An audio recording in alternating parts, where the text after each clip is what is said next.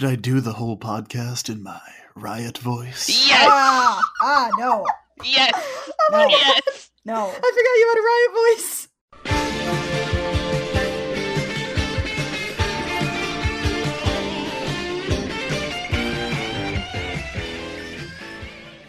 Hey there, Internet. I'm Annie.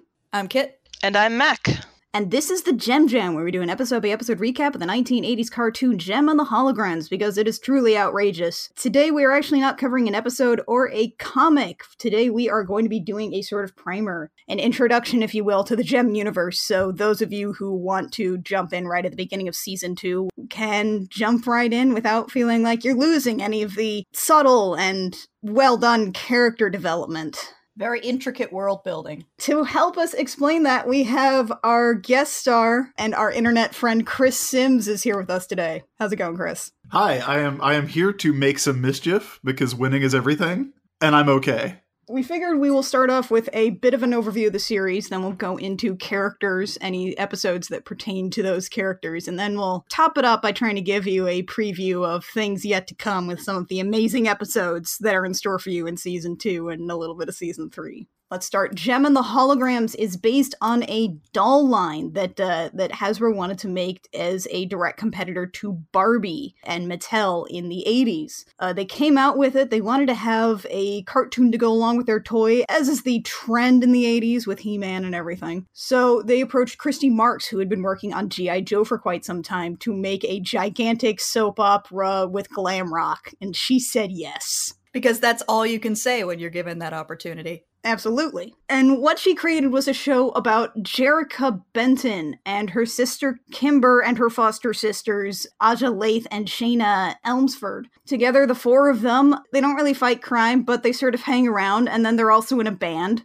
Jerrica can use holograms dubiously dubiously uh, in order to turn into the mysterious glam rocker Jem. No one knows who she is except for anyone who can put together that these people are always around at the same time. Because there's no reason for her secret identity. No reason at all. There is no reason for her to keep her identity a secret at all. At, at the end of season one, Christy Marx tried to give a reason, being that Rio is apparently a manipulative jagoff who hates liars and deceivers. And also, halfway through the season, they were like, oh, also, the holograms falling into the wrong hands would be like super bad. So maybe we should keep it a secret, something, something, something. That part makes sense because as as we see over the course of the show, synergy is all powerful. Right. They they get their holograms from this uh, AI computer keyboard multimedia thing called Synergy, who is a uh, who has a physical representation of a purple lady in jazzercise outfits. Uh, with amazing shoulder pads because it's the 80s. And Synergy apparently can do absolutely anything. She is a sentient being with has access to the internet before the internet exists. She has access to like the 2015 internet. Like, hey Synergy, make a dinosaur appear, make some sharks appear, scan in these fashion designs. Get a credit card receipt from some surf shop. a high level of technology. And as we find out in the third season, not to get too far ahead, but this is a world where there are actual supervillains.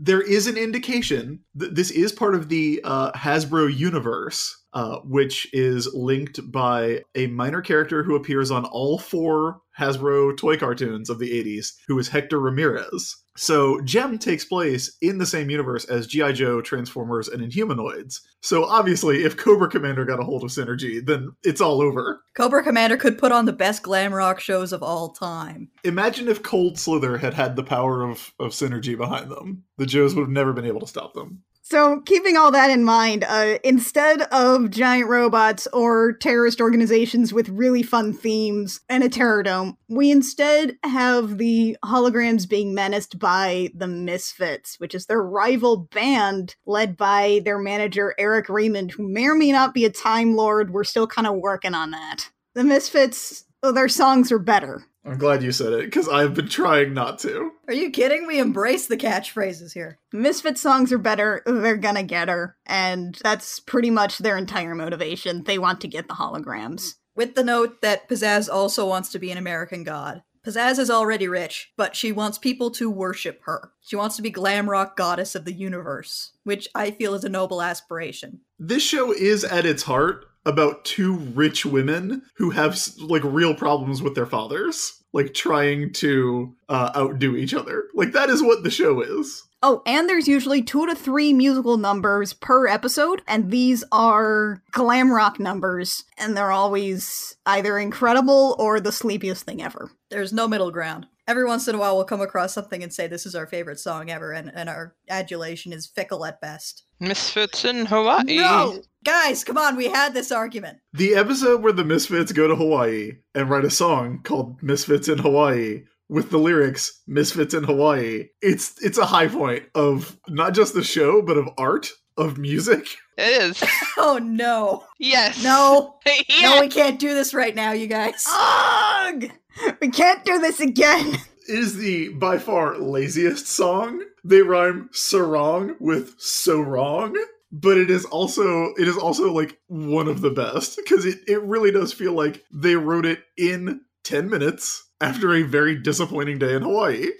I love it. I am a fan of Winning is Everything and Making Mischief, but less because of the songs as they appear in the show, and more because those are used as incidental music. Okay, I absolutely love in this show like the the songs used as incidental music that are just like lead-ins for like establishing shots. It's some of my favorite music in the entire show. I want the incidental music from Jem so badly, if anyone knows where I can get it. Somebody go into the Hasbro, Sunbow, Marvel Entertainment archives and pull out those master tapes of Jem and the Holograms incidental music for me, please. Those would be every ringtone, alert notice, anything on my phone and all of my devices forever. So let's go into the characters. Jerrica Benton slash Jem.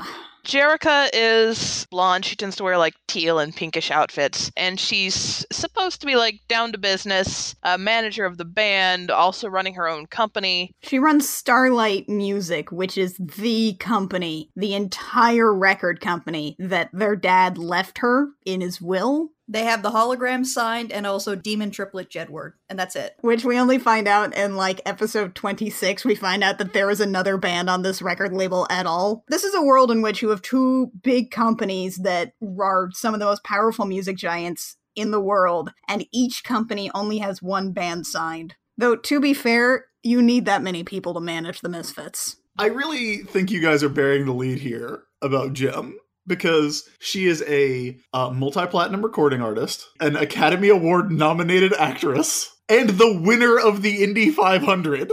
Also, a winner of a bunch of celebrity athletics matches, and the only time she came in second place were to people who broke the Guinness World Records. They got it by cheating, and even then, she didn't lose by much. Yeah, Storm- Stormer had to wear rocket shoes. We're not really sure how Jem is able to do all of this. She is a persona entirely created by a hologram running from her hologram projector earrings, which are blatantly disregarded for most of the show by most of the writers. They can't seem to agree whether it's hard light holograms or what. The Story Bible says they are not hard light. In fact, Christy Mark says in the Story Bible a lot like, look, limiting the power these things have makes things a lot more interesting. But you know what? Instead, how about we just have holograms able to create an entire rain weather phenomenon? The holograms are very limited though because they can turn you into a surfboard, but they can't turn you invisible, which you would think would be more convenient for the purposes of anything you would need to turn into a surfboard to do. It, it's worth noting that aside from like the gem hologram, most of these are interpreted by Synergy, whom we'll sort of get to a little later in in more detail. Jem or Jerrica will usually say, "Synergy, I need a distraction," and Synergy will do something horrifying. horrifying.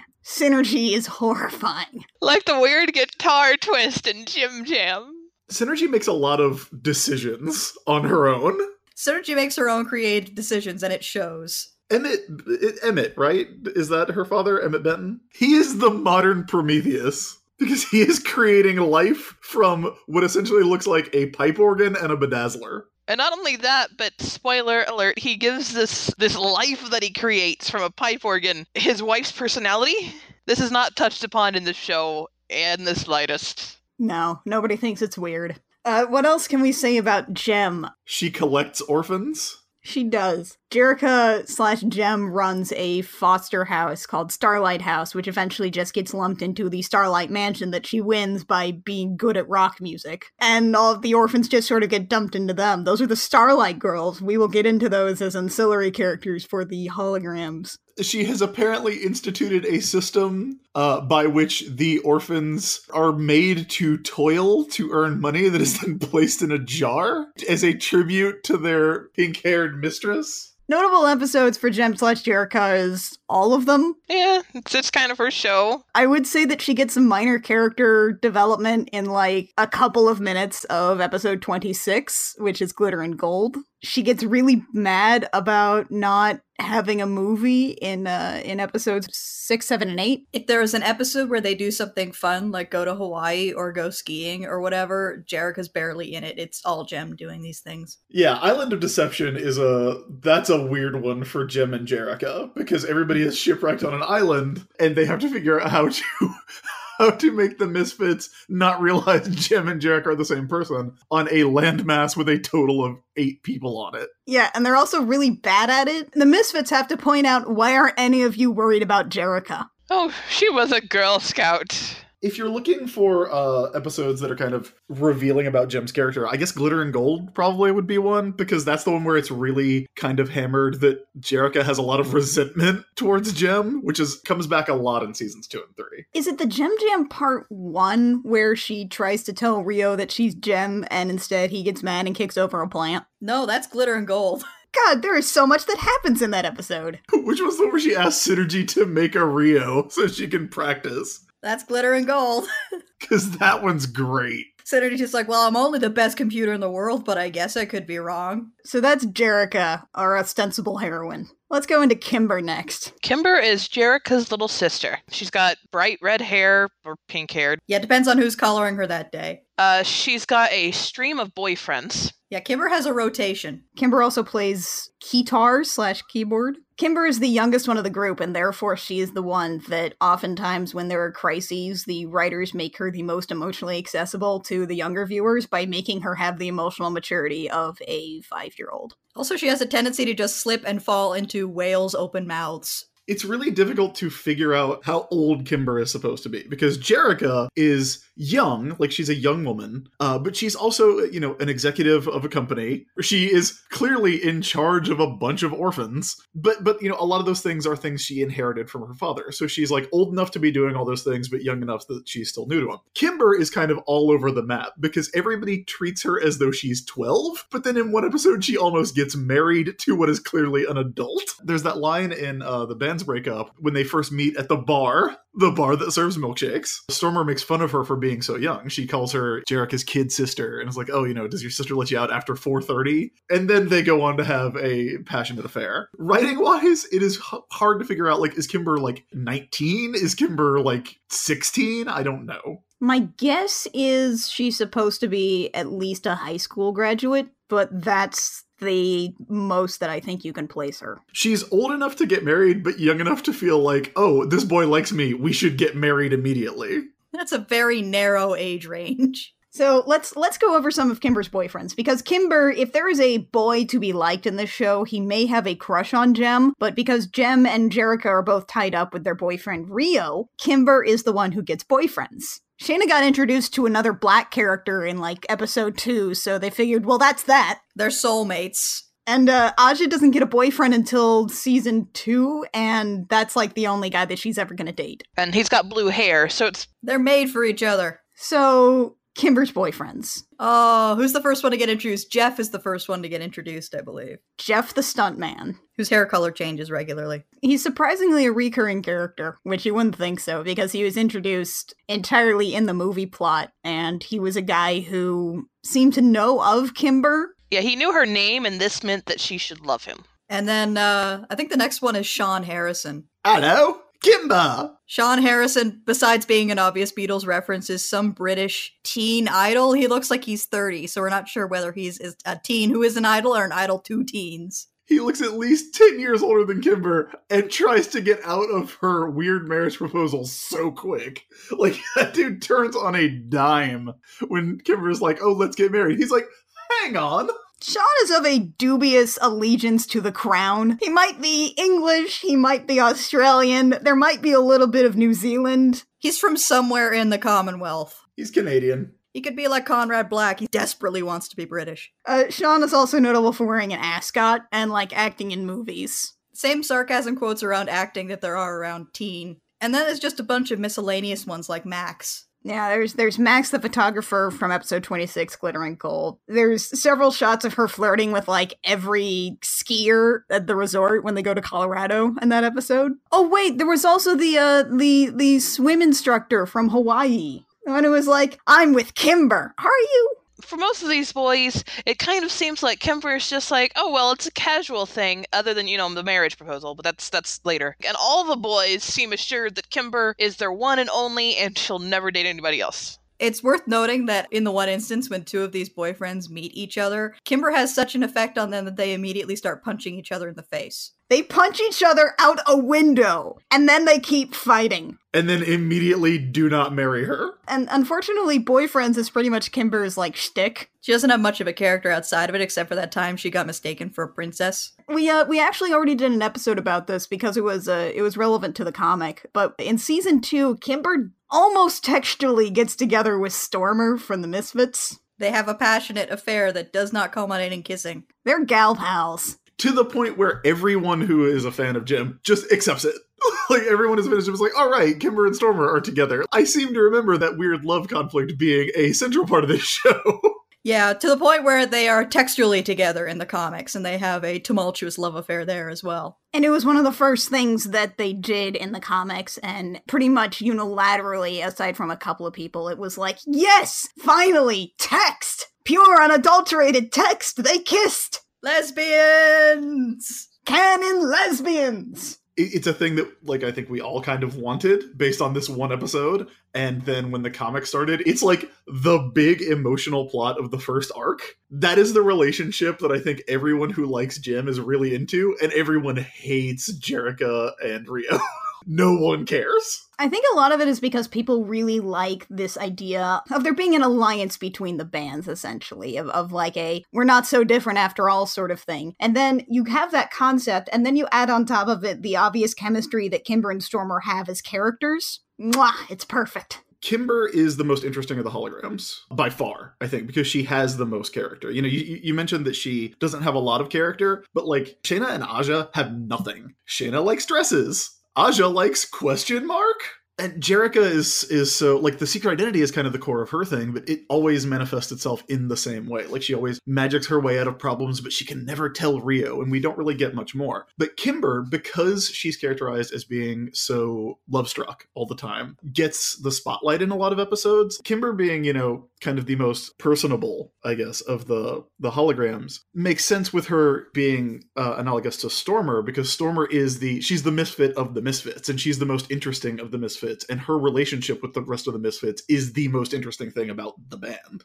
So they combine the most compelling characters. Kimber is my favorite of the holograms. So Aja is the guitarist of the band. Sometimes you think she would play bass, but there is no bass in the world of the holograms. Aja is a tomboy a little. She's she's meant to be per the show Bible. I hear the word gearhead thrown around sometimes when describing Aja, but eh.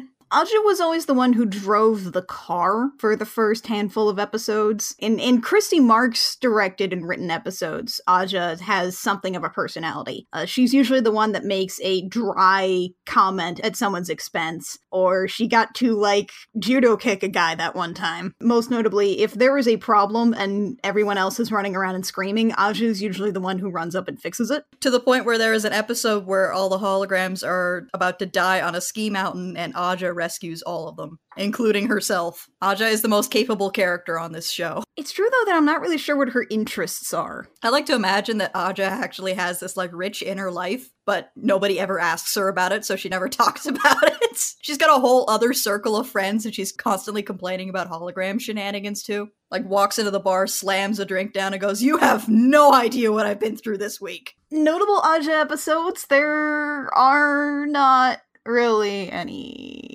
At least not in the first season. she has a major plot in season two in uh, in the first two episodes. Uh, she has a she has a plot with a boyfriend named Craig, who is incidentally in the comic right now. In season one, the closest we get to an Aja focused episode is that time she leads Jazzercise and that time everybody goes to China. That episode where they go to China is it's not my fave, except for Welcome Misfats, which might be my favorite joke in the whole series. Despite the fact that we don't have much to say about Aja here, she is basically everyone's favorite character because she is the only one solving problems. I feel like that tapers off in season two. Well, a lot of stuff tapers off in season two. The Misfits do not commit nearly as many felonies in season two, which was very disappointing for me the first time I watched it. I, I feel like Aja was, you know, she's meant to be the mechanic. You know, like if you read her Wikipedia entry, it talks about her being a tomboy and being a gearhead and being a mechanic and tinkering with things and developing a friendship with Rio. And none of that stuff happens. Like none of that stuff happens. There's an episode where they race in the Indy 500. And it's not Aja who does the racing or the building or the fixing of the car, despite the fact that that's supposed to be all her thing. They have a spotlight for her if that is to be an element of her character, and she's just there. Outside of the relationship with Craig, uh, where she slaps Stormer in the face, there is not much to her, unfortunately. Aja is very much a, a lot of wasted potential. Her comic version is much better. Uh, Most of these entries are going to end in you should read the comic. Well, let's move on to Shana then. Shana plays drums. Coming up in season two, she's actually going to play guitar as well for like the rest of the show because this band needs more guitars.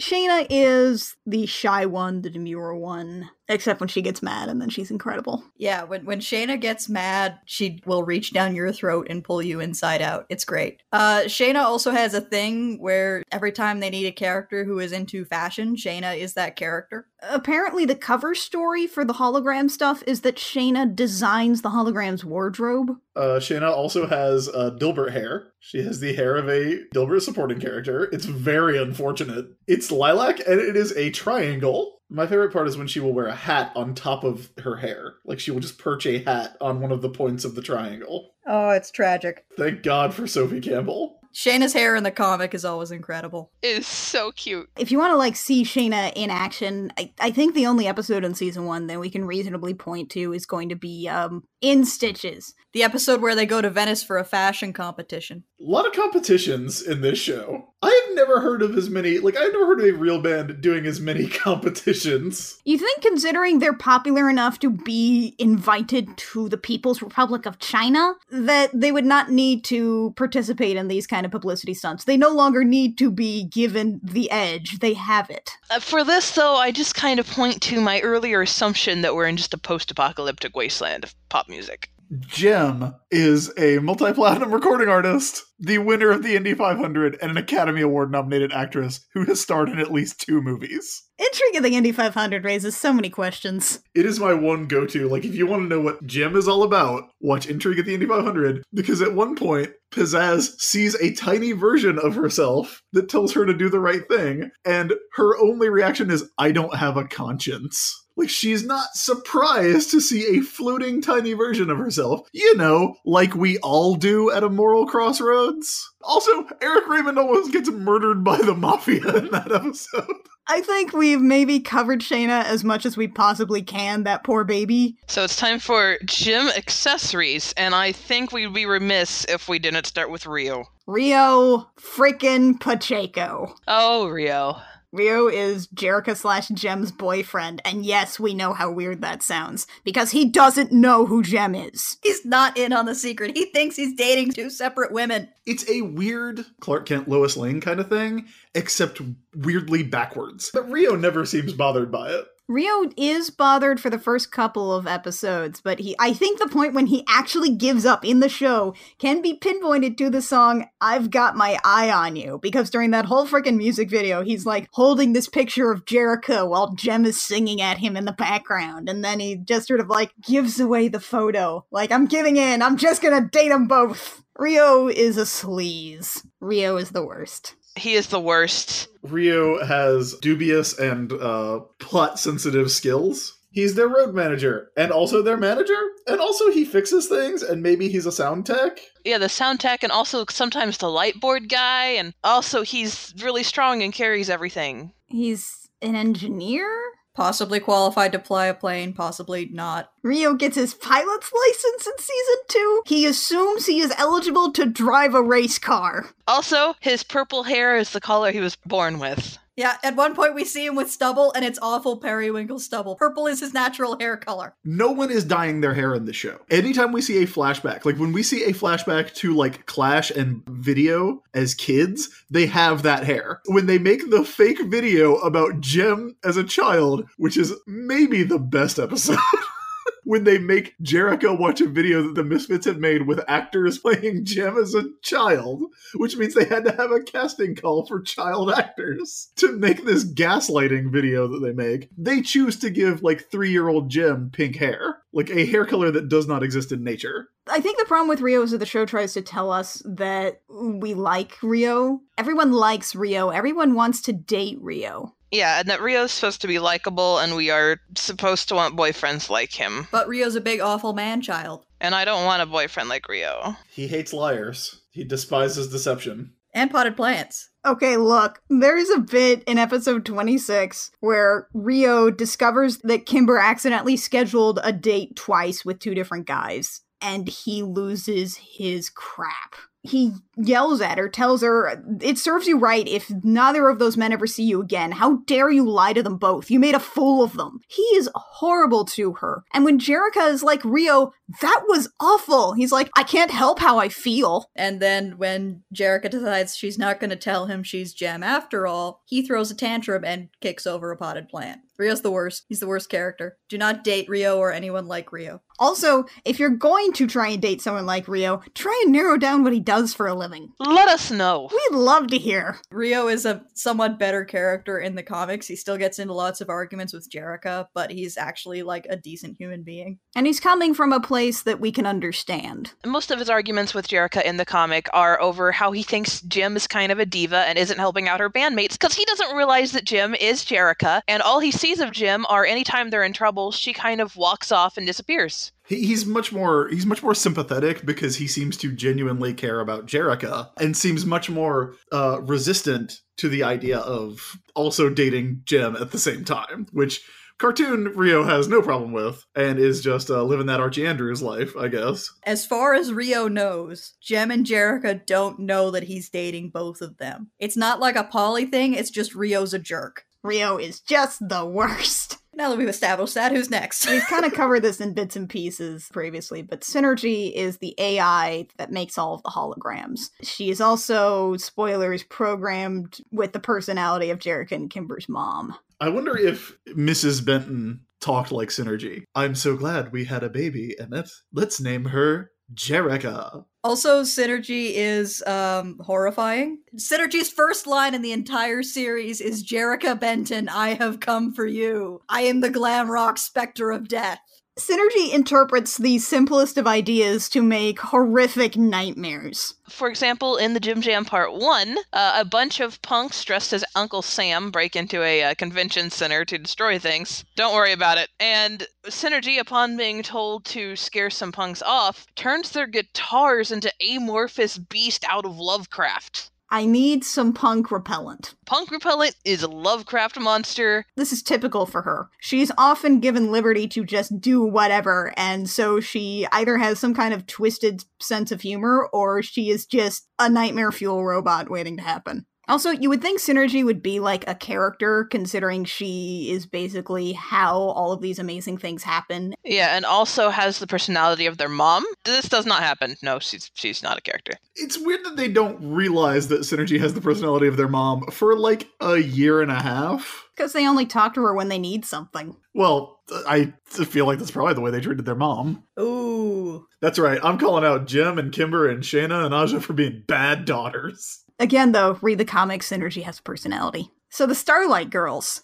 As mentioned before, the Starlight Girls are Jerrica's little horde of orphans. Uh, she uses them to cater all of her events. One of them even works the door, which works about as well as you would expect it to. Uh, I would say these girls range between maybe seven and 14 years old. I think the older ones are supposed to be in like early high school, late junior high or something. Well, they're old enough to have jobs. Because they must render all of their money unto Jerrica in the form of a jar, which does support your post apocalyptic theory because that is a very barter town thing to do. And they're also old enough to purchase drugs. Right, there's a special drug episode coming up. I don't think there's like a, an age limit on purchasing drugs. Like, not unless your dealer's really, really nice. He's like, you're 14. No, you can't have drugs.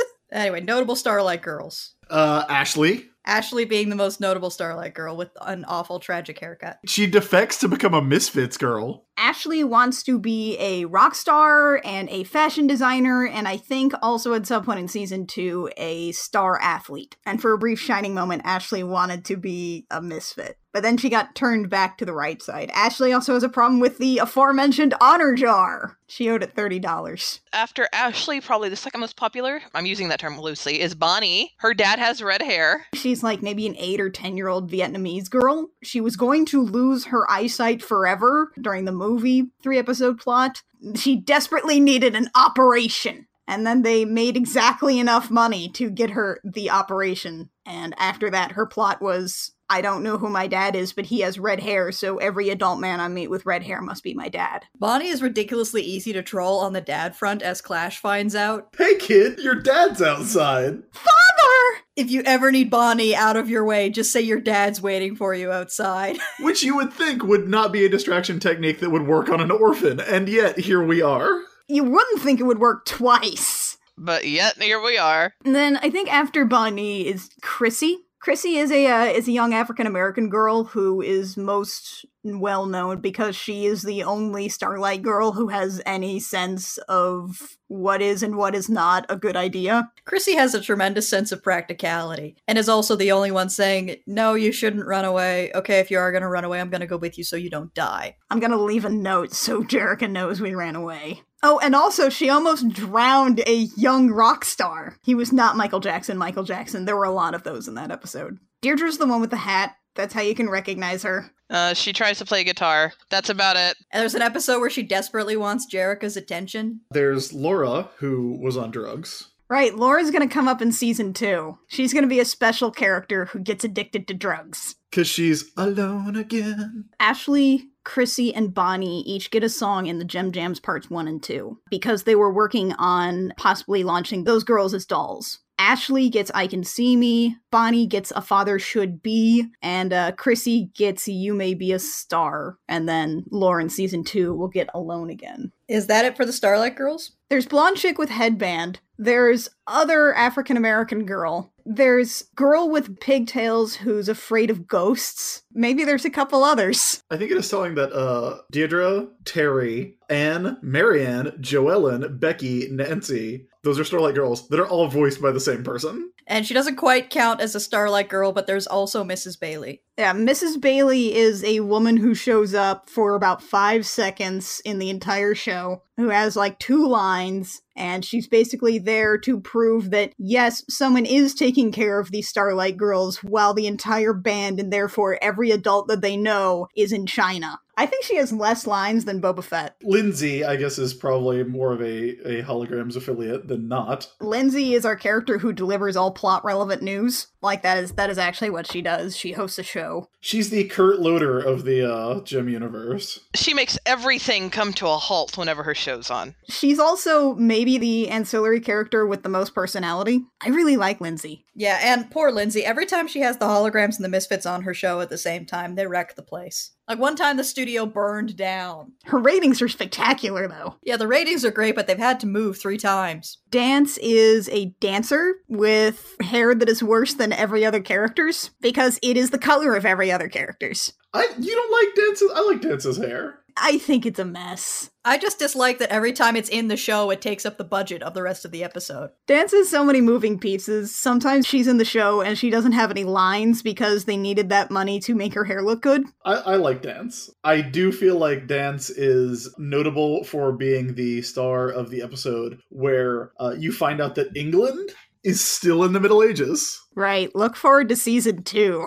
They go to a Renaissance fair, and the Renaissance fair affects everything up to and including lines of succession and the police. Dance also has an episode where she breaks her leg and has to go through physical therapy. It's a really obnoxious episode, but also there's a blind guy that she kind of has a thing for and won't date until he gets his operation to fix his eyes. Wow. There's Anthony Julian, who is notable for being a director and also Shana's boyfriend. We never get to see any part of their relationship beyond the initial, like, let's hang out on a yacht bit. Hey, they rode unicorns in that one music video. Yeah, that also happened. There's Video, who who directs uh, their videos, and more notably, is a Holograms affiliate who is related to a Misfits affiliate. It's very dramatic. I think they do a really good job with Clash and Video. Uh, Video is the most dated character in this show, by the way. She's one of the uh, brightest young minds in videotape today. Yeah, she's always carrying around one of those huge cameras that like takes up your entire shoulder. We do have confirmation that video exists in the comics, but we have not seen her yet. She's probably a YouTuber. She is a YouTube. Honestly, I'm kind of surprised she keeps the same name as video and she doesn't just like my name is YouTube. Everybody just calls me YouTube. My name is uh, GoldenPalace.com presents Video. And I guess the only other Jem affiliate that we can think of in season one is uh is Howard Sands. The strange wandering millionaire. You know, just has a spare house laying around. He has a picture of his spare house lying around just to show off. He has men to follow him around to hold the picture of his spare house so he can show it off. He also looks exactly like wrestling commentator Tony Schiavone in the mid 80s. I don't know how much crossover there is between Jem and the Holograms and uh, 80s World Championship Wrestling fandom, or if that's just me. I think it's just you. If anyone's out there, like, go check it out, because that is what Howard Sands looks like. Howard Sands also seems to have some kind of affiliation with like movie studios. He's a movie producer, apparently. and he is known by Pizzazz's father. I think it's time to move on to the Misfits. The Misfits are uh, their songs are better. And they're gonna get her. They're led by Pizzazz, who is possibly the greatest, other than Riot, character on this show. Pizzazz, aka Phyllis Gabor. You can see why she goes by Pizzazz. All of the Misfits have like stage names, uh, none of the holograms do. Where do we start with Phyllis Gabor? She's a punk, which Jerrica immediately hates. The conflict between the Misfits and the holograms is entirely predicated on Jerrica being the aggressor. Eric's like, This is my new band, the Misfits. And they ride in on their giant motorcycles shaped like guitars, which is awesome. And then Jerrica immediately goes, This music is garbage. I will not have my label used for this garbage. Before they perform a song, she hates them. But secretly, we find out that young Phyllis Gabor is actually rich. And much in the way that it's hard to pin down Kimber's age because she could be anywhere from like 12 to 22, Pizzazz looks like she's in her 40s and is constantly angry about everything. The best part of this show, period, is whenever Pizzazz gets angry enough to do a pterodactyl scream. Ah, it's the best! That and her Eric do something is the best. Pizzazz is absolutely spectacular, and she should be the character that you watch the show for. The Misfits are all inherently more interesting than the holograms, which is a problem you run into with villains in a lot of things. But like it is off the scale in Jem because all of the Misfits have internal conflict. Like Pizzazz literally has a conflict about whether or not she's authentic enough because she's from a rich family and gets everything handed to her. But she's still so angry at everything. The Misfits, these songs are actually better. Their songs are like nine times out of ten, they are more interesting and more fun, and they sound a bit more like a real song. And he's reserving that 1 out of 10 for Misfits in Hawaii. The Misfits songs are not only better, but like occasionally they will like I guess it's kind of like a battle song. Like uh Click Clash is like that, and the theme song is like this too. There is no storyline reason for them to ever like team up in a recording studio, so it sounds like the Misfits are just busting into their rival songs, which is like a baller thing to do. I would say that it never feels more like that, like what you described, than in episode 26 with uh, We're Up, You're Down. Uh, Stormer writes all of the songs and I think a lot of the melodies for the Misfit songs in the same way that Kimber uh, is apparently the songwriter for the holograms. Stormer is Mary Phillips, and if you didn't think Stormer could get any more adorable, her real name is Mary. Stormer's adorable because she has internal conflict.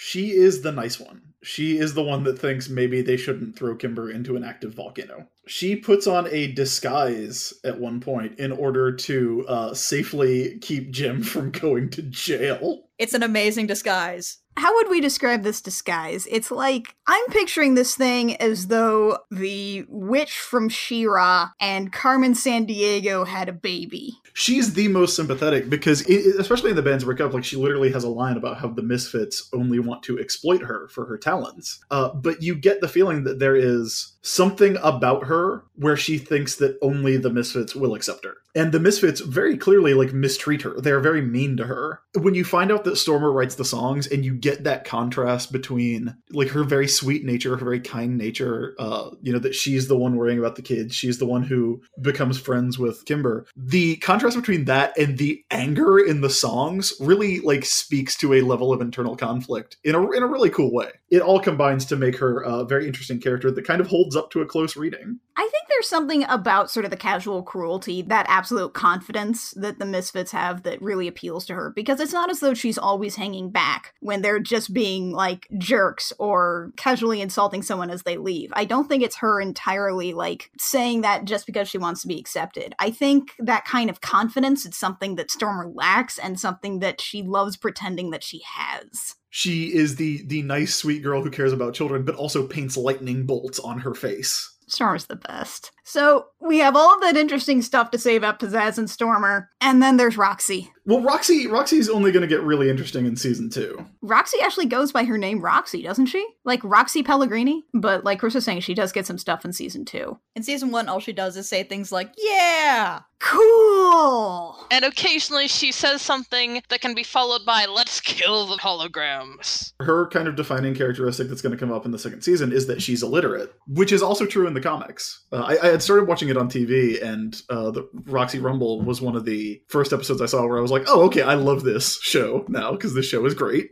Because there is a great thing where you see Roxy's gang that she was in, which are the Red Aces. And the Red Aces are great for two reasons. One of them is that they are all illiterate because they dropped out of high school, which, as Betty Fellon said when we were talking about it, you know, high school when you learn to read. The other thing is that they're a gang called the Red Aces, and their shirts say Red Aces, like the words but they're illiterate. How? Yeah, that is a concept that can be represented with iconography. The other thing that I love is that a season before the Roxy Rumble, when they go to China and the banner says "Welcome Misfats," Roxy's the one who gets really excited about the sign because she recognizes the letters but doesn't realize it's misspelled. A season before they do the episode where they talk about her being illiterate, where the concept is introduced with Stormer going, "Roxy, aren't you going to tell him you don't know how to read?" That's like one of the first lines in that episode. It seems like something that might be accidental, but I like that it is retrospectively set up. By the way, while we're here, we forgot to talk about the instruments that the Misfits play. It's the classic punk band setup. It is guitar, guitar, guitar, and sometimes guitar, guitar, guitar. Well, you know, at least at least when they get a new member, that's got to be their drummer, right? guitar, guitar, guitar, saxophone there are instruments that, that just don't that just don't exist in Misfits songs. And none of them have any straps for their instruments like in the show at all. To the point where Stormer has to like wedge her guitar up into her armpit. That's our primary band of the Misfits. Both the holograms and the Misfits will actually get another bandmate in season two, so look forward to that. Jetta, not so much, but there is this kind of thing with the Misfits where it does kind of seem like Pizzazz is looking out for them. Stormer obviously has no confidence she's creative but she won't strike out on her own. Pizzazz gives her an outlet for that. And it's you know it's a very controlling and not at all even relationship between them. But you know pizzazz is kind of there for her with the reveal that roxy can't read or manage her finances. She gets a winning lottery ticket and doesn't realize it. The idea that rich phyllis gabor is kind of at least looking out for her friends in that way makes the misfits a lot better. Oh man how much time do we have to talk about tech rat? I guess we should start with eric first Let's start with Eric. Eric Raymond is the manager of the Misfits and the owner of Misfits Music. And he also has like a whole network of thugs on like LinkedIn or something. He just has random guys that he hires for vandalism purposes. Usually vandalism, sometimes murder. Eric is an 80s scumbag. Eric is one accent away from being Hans Gruber. If you don't know what Eric Raymond looks like, in your head, picture the phrase 80s businessman, and the person you are picturing in your head is exactly what Eric Raymond looks like. And now you need to add little horns in his hair. Sometimes the animators would give his like weirdly textured curly hair little devil horns. Eric Raymond is at times poor and rich enough he owns a yacht. he tries to be like really forward, really in charge of things, but also he gets pushed around by pizzazz constantly. He's uh, possibly a Time Lord. His office just keeps transporting all over the world, possibly. He's involved with the mafia, the actual mafia. Headquartered in Indianapolis, Indiana. And he really loves modern art. Like he's a huge nerd for modern art. Huge nerd. Eric Raymond is he's such this perfect blend of competent and completely incompetent. That there is something so charming about this scumbag. It's a roller coaster ride being Eric Raymond. He's like a little ball in a pinball machine, rocketing from success to failure. And back again. Zipper is a guy, when you tell him, go slow those guys down, his idea is immediately, well, if I kill them, they're technically stopped, so that's slowing them down, right? Zipper burned down a house full of orphans, mind you. Uh, he sticks a bomb into a couch in a house full of orphans. He's tried to stop the holograms from recording a music video by pushing a gargoyle onto them from the top of a building to try and crush them. He took Kimber into a volcano when Pizzazz wanted to win a swimming competition instead of Kimber. He also has a mechanical shark. An autonomous mechanical shark. And his jacket has his name on the back. The better with which to commit crimes. Zipper's incredible. Zipper is now in Hawaii jail and he will be there until the day he dies. Zipper is also voiced by Eric Raymond. You have to imagine him talking to himself with the Zipper voice. Yeah. Zipper is the only character in the show who ever faces legal action. He's he's not a good guy. There is no there's no question of morality with Zipper. That is the show explaining why you never see Eric Raymond go to jail. It's like, no, no, no. You have to be this extreme a criminal for the police to step in in this world. It's amazing what lawyers can do if you pay them enough. The producers did not like Zipper at all, so they requested Christy Marx not put him in any more episodes. She said, fine, I'll do you one better. She made Tech Rat. Replacing Zipper with Tech Rat in a show full of weird decisions, that's the weirdest. I love Tech Rat! I could talk for an hour about Tech Rat. He's so weird, even for this show. Tech Rat is the only character on the show who did not need a redesign. They just took Tech Rat and they made him more Tech Rat. Tech Rat's not a weirdo, Tech Rat's a genius. Tech Rat is very clearly based off of Boy George in appearance. Christy Marx originally wanted to pitch Tech Rat as being a character where you could not tell whether they were male or female. And uh, the voice they went with was something that Christy Marx hated, but is actually the best voice. It's like an Igor voice from a really bad Frankenstein movie. Tech Rat supplies the show and thereby the Misfits with all of the ridiculous things that we think are commonplace now, except for maybe laser guns mounted on hang gliders, and he invents them. Tech Rat invents a time machine in season two. Tech Rat invents a time machine that obeys the law of conservation of mass. Tech Rat invented Wikipedia before Wikipedia. Tech Rat invented live streaming television. Tech Rat also invented some sort of like exploding piggy bank. Tech Rat shouldn't feel as out of place as he does on a show with Synergy, but like, he does. Synergy is at least acceptable because it's this weird one of a kind piece of technology, right? And then Tech Rat shows up and he's like, I built a time machine, Eric. Tech Rat seems like a Ninja Turtles antagonist. He seems like he should be working for Krang. He would fit so well in the Ninja Turtles universe. But instead, he's here. Tech Rat never thinks about selling any of his inventions to the government. Well, oh, Tech Rat's never going to sell his inventions to the government. Tech Rat has some opinions. Tech Rat is worried about fluoride in the drinking water. Tech Rat is worried about Majestic 12 and has visited the, the studio where they filmed the moon landing. Tech Rat doesn't vote. Tech Rat voted for Vermin Supreme. That Tech Rat is on this show and not G.I. Joe is the weirdest thing about the Hasbro extended universe. Okay, Clash, Constance Montgomery.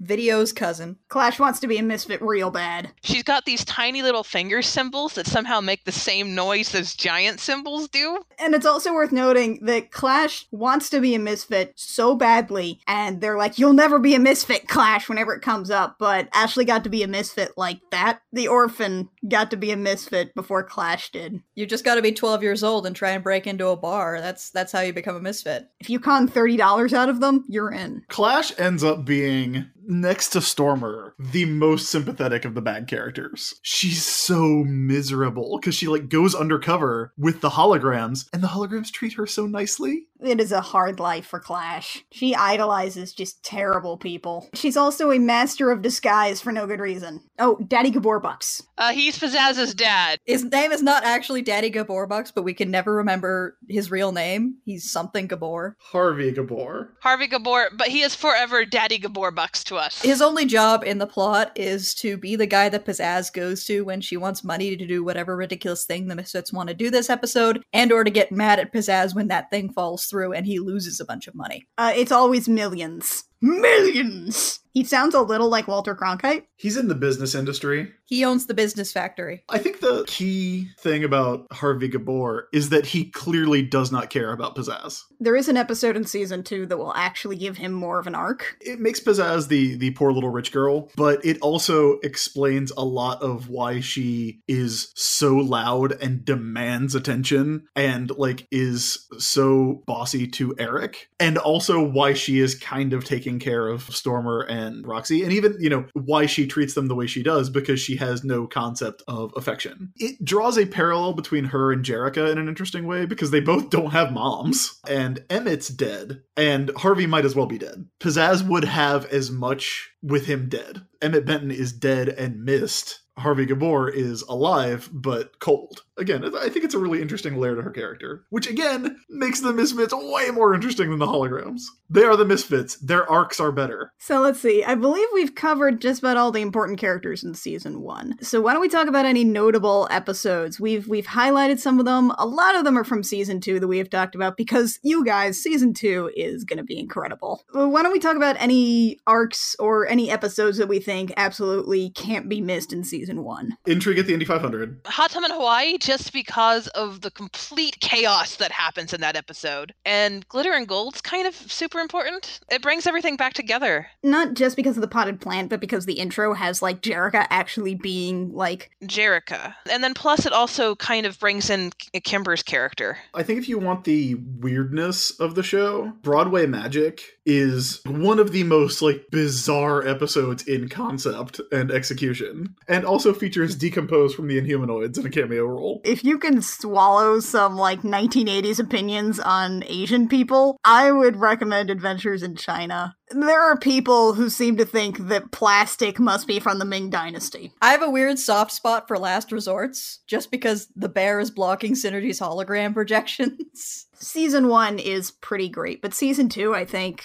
Kid hasn't seen it yet, but I think the rest of us can agree. Season two is where the show really hits its stride. There are less illegal misfit things, as Chris was saying, but wow, they just they just turn that thing up to eleven. So future episodes that you kind of have to look forward to are uh, one Jem too many, where basically there's a Jem causing chaos. Is it really Jem? There's a restaurant destroyed in it. I'm a particular fan of The Fan, where uh, the Misfits build an entire replica of Starlight Mansion and actors to play every person in Jerrica's life. And Jem starts to lose her grasp on sanity because she's not sure if she's actually Jem or not. In season three, so far in the future, we have the day the music died, where Jem is thought dead, and in the span of two hours, the whole world breaks down. The best part of that episode is they interrupt the theme song. The film is pulled off, and Kimber's like, "Hey, we're not doing this today. Jem's dead." And it's like, what? what? We have an episode where they go to Washington, D.C., where there's an actual supervillain. Who kidnaps the president? Midsummer's Night's Madness, where Jem and Jerrica develop a third personality to romance Rio. Uh, season two also has Roxy Rumbles, Oh, yes, the literacy episode. which is amazing. Season two also has Music is Magic, which is the one that is notable because it was written by Paul Dini, co creator of Batman the Animated Series, a dude who has always been super into Zatanna, and Jem and all of the holograms dress in basically Zatanna cosplay. It's also notable for being one of two different magician episodes. Trick or Tech Rat is also in season two. Uh, season two also has our very special drug episode. Have we just listed most of season two at this point? I love this dumb show. It's the best. It is my second favorite of the of the Hasbro shows. GI Joe being the first. So that's our primer. Chris, thank you so much for joining us. Oh, thank you so much for having me on the show. I really enjoy the show. Uh, thanks for taking the movie hit. Two weeks they took it out of theaters. Uh, I obviously love talking about Jem whenever I can. It's a favorite of mine. Thank you so much. Now, you guys may notice that Chris doesn't usually podcast with us, uh, so everybody, you know where to find us generally. But if they want to listen to you talk about more stuff, Chris, where can you be found? You can find links to everything I do at about.me slash Chris Sims, which is C H R I S S I M S. For anybody who doesn't know, I'm the senior writer at comicsalliance.com, uh, where I occasionally write about the Jem comic and have in the past written about the Jem cartoon. I also write comics. I was one of the two writers, uh, the co writers of X Men 92 for Marvel, which is all out. Uh, and there are a couple of other comics that I have published by myself. There's one that's a kind of goofy tokusatsu comic called Radical Guardian Skater X. What if Kamen Rider had a skateboard instead of a dirt bike? There's a comic called Dracula the Unconquered that uh, is finally coming back. Our last issue was in 2012, and